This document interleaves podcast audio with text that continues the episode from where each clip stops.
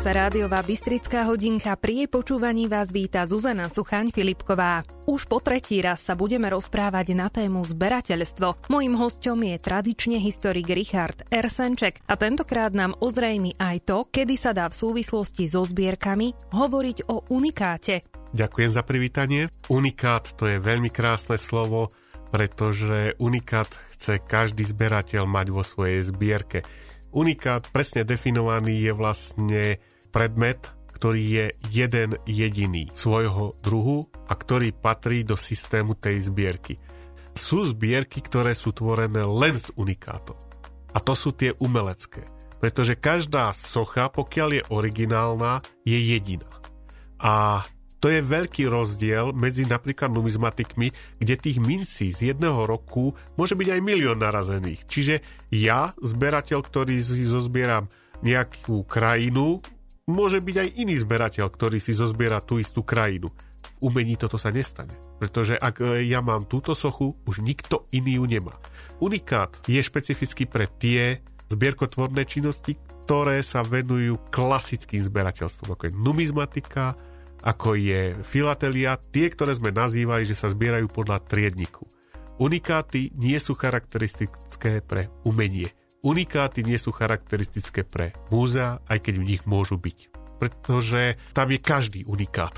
V umení je každá socha originál. Každá je jedinečná. Unikát znamená, že je jeden jediný predstaviteľ a nie mu kópiu. Kópiu vymeniteľnú, zameniteľnú, nie falšovanú dielu alebo napodobneninu, ale rovnocennú kópiu, čiže ako tá minca, ktorá sa dá vymeniť. Ale v uh, umení je každý jeden unikát, tým pádom to stráca význam, sa to neguje. Čiže v umení máme originál, autentické dielo toho vytvarníka, ale tým, že to sú všetko jedinečné diela, tak aký unikát tam ideme hľadať? Možno medzi grafikmi alebo z pohľadu nejakej významnosti estetickej by sme o tom hovoriť mohli, ale pochybujem. No je Mona Lisa unikát? No je, ale svojím spôsobom je jedinečná ako hoci ktorý obraz, napríklad aj ten za vami od pani Lindnerovej.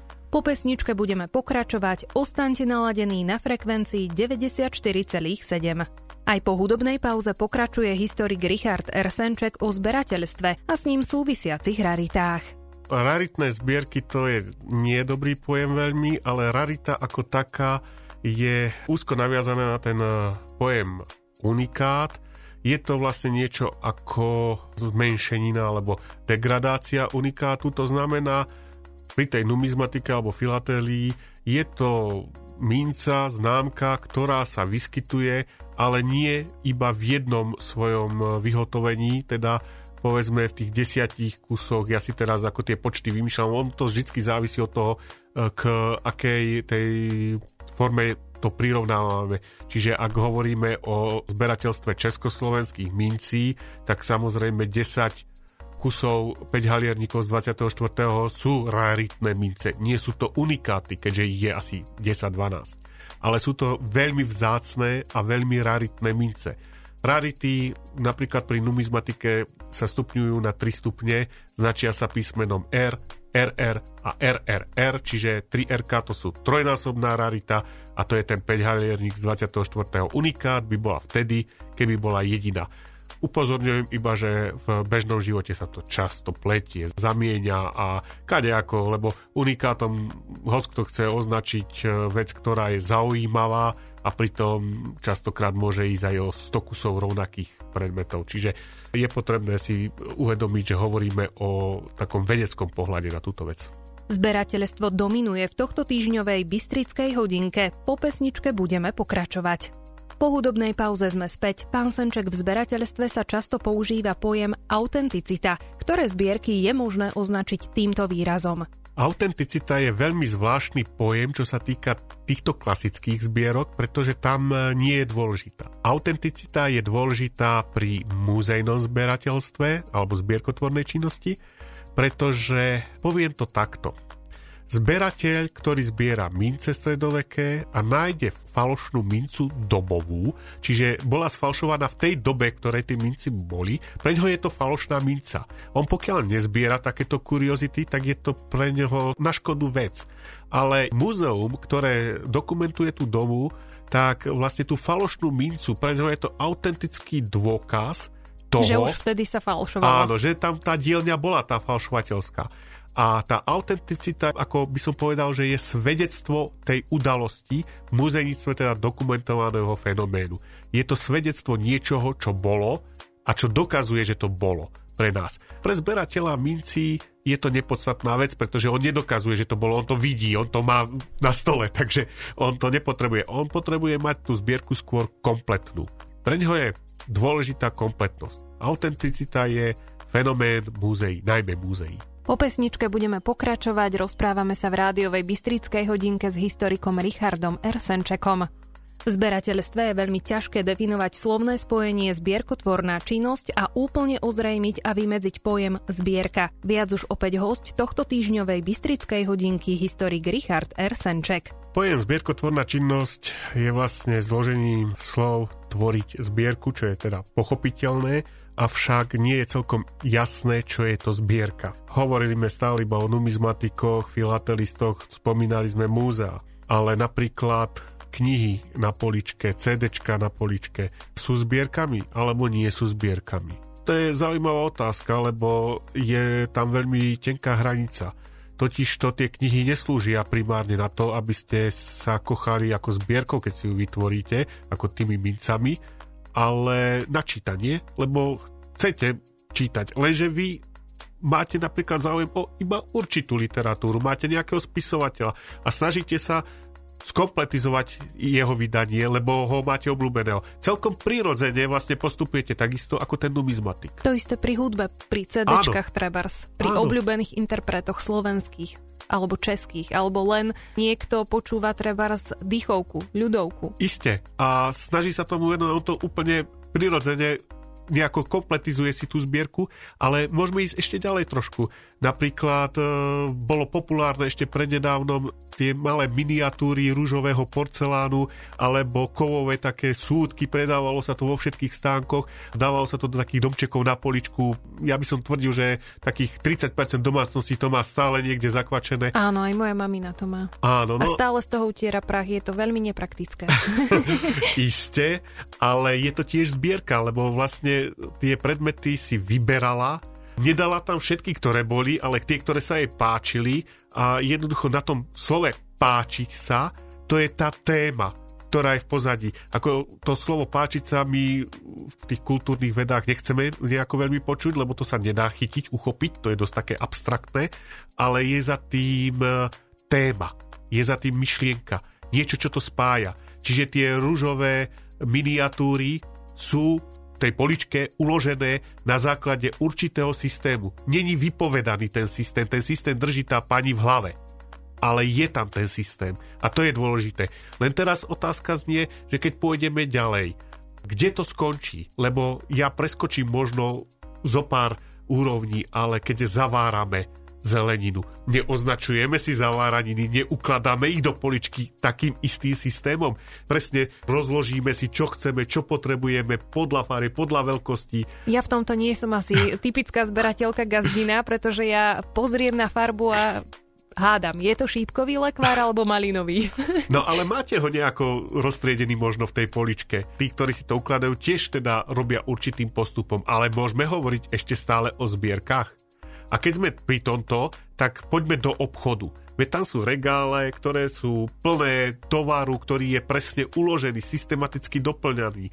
A keď sa z neho ubudne, tak zase pribúda. Pamätáte si, ako som hovoril o tom zberateľstve umenia? Že ten človek kreuje tú zbierku na základe nejakého vyššieho princípu estetiky, ktorú chce dosiahnuť, to je umelecký zážitok, že on, keď získa kvalitné umelecké dielo, možno 2-3 z toho dá preč, z tej svojej pôvodnej zbierky.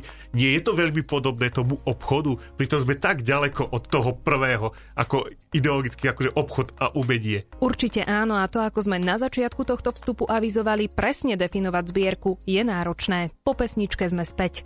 Bystrická hodinka dnes pokračuje na tému zberateľstvo. Pán Senček, čo všetko ľudia zbierajú? Aké sú vlastne hlavné odbory?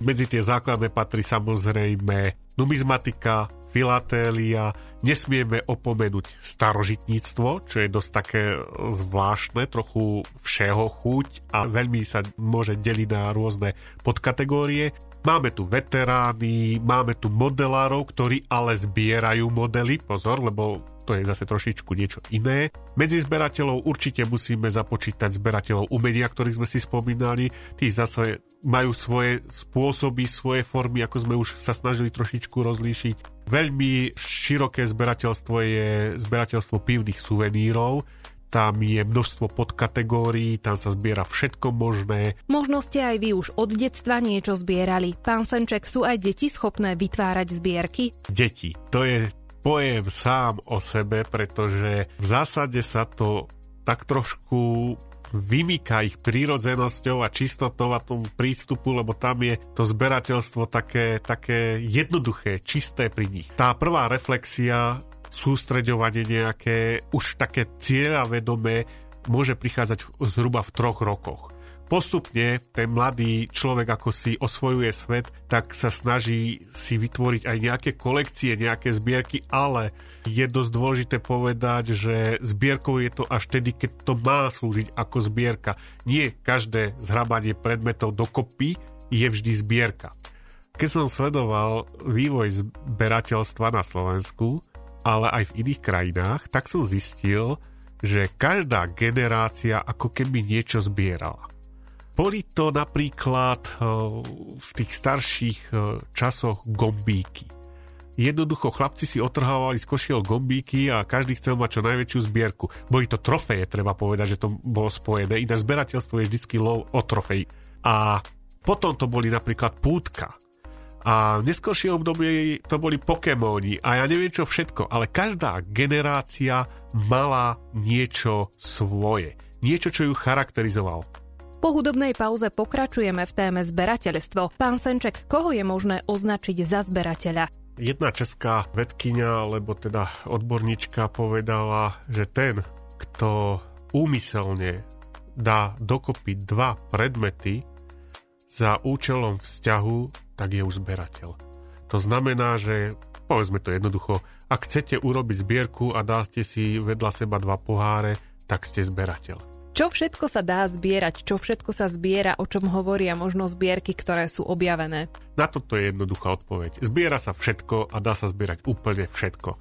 Ja som sa tejto téme venoval už veľmi dávno, asi pred 20 rokmi som robil celoslovenský výskum prostredníctvom dotazníkov, kde som sa ľudí pýtal, že čo zbierajú a akože dostal som také odpovede, ktoré prekonali moju predstavivosť a... No dajte niečo. no my dáme, budeme ešte rozprávať o kuriozitách, ale ja si myslím, že ja mám veľkú predstavivosť, ale napríklad dostal som odpoveď, že niekto zbiera zelené predmety.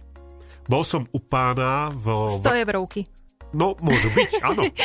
Bol som u pána vo Vranov nad Topľou, ktorý zbieral všetko s hubami.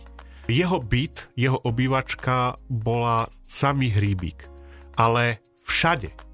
A to museli ste sa pozorne dívať, on vám to potom akože vysvetlil. Bol tam nejaký kvietok, v kvietku boli hríbiky napichané, záclona bola urobená s motivom hríbov. Zbieral napríklad, to dneska už málo kto bude vedieť, čo je to, telefónne karty, ale len také, kde bol hríb. Napríklad tam bol obrázok pizza a na nej boli hríby. Mm-hmm. Takže hrnci toto... hubová polievka, áno, hríbová. A všade, všade, všade obrúsok na stole s motivom hríbov, lampa, ktorá svietila. A ten pán sa volal pán Huba a bol Nie. to ten známy herec? Nie, ani pán Hríbik to nebol. A takto veselo končíme tohto týždňovú Bystrickú hodinku. Verím, že sa vám príjemne počúvalo. Moje meno je Zuzana Suchaň Filipková a hosťom štúdiu bol historik Richard Ersenček. Pekný večer. Do počutia. BBFM naše Bystrické rádio.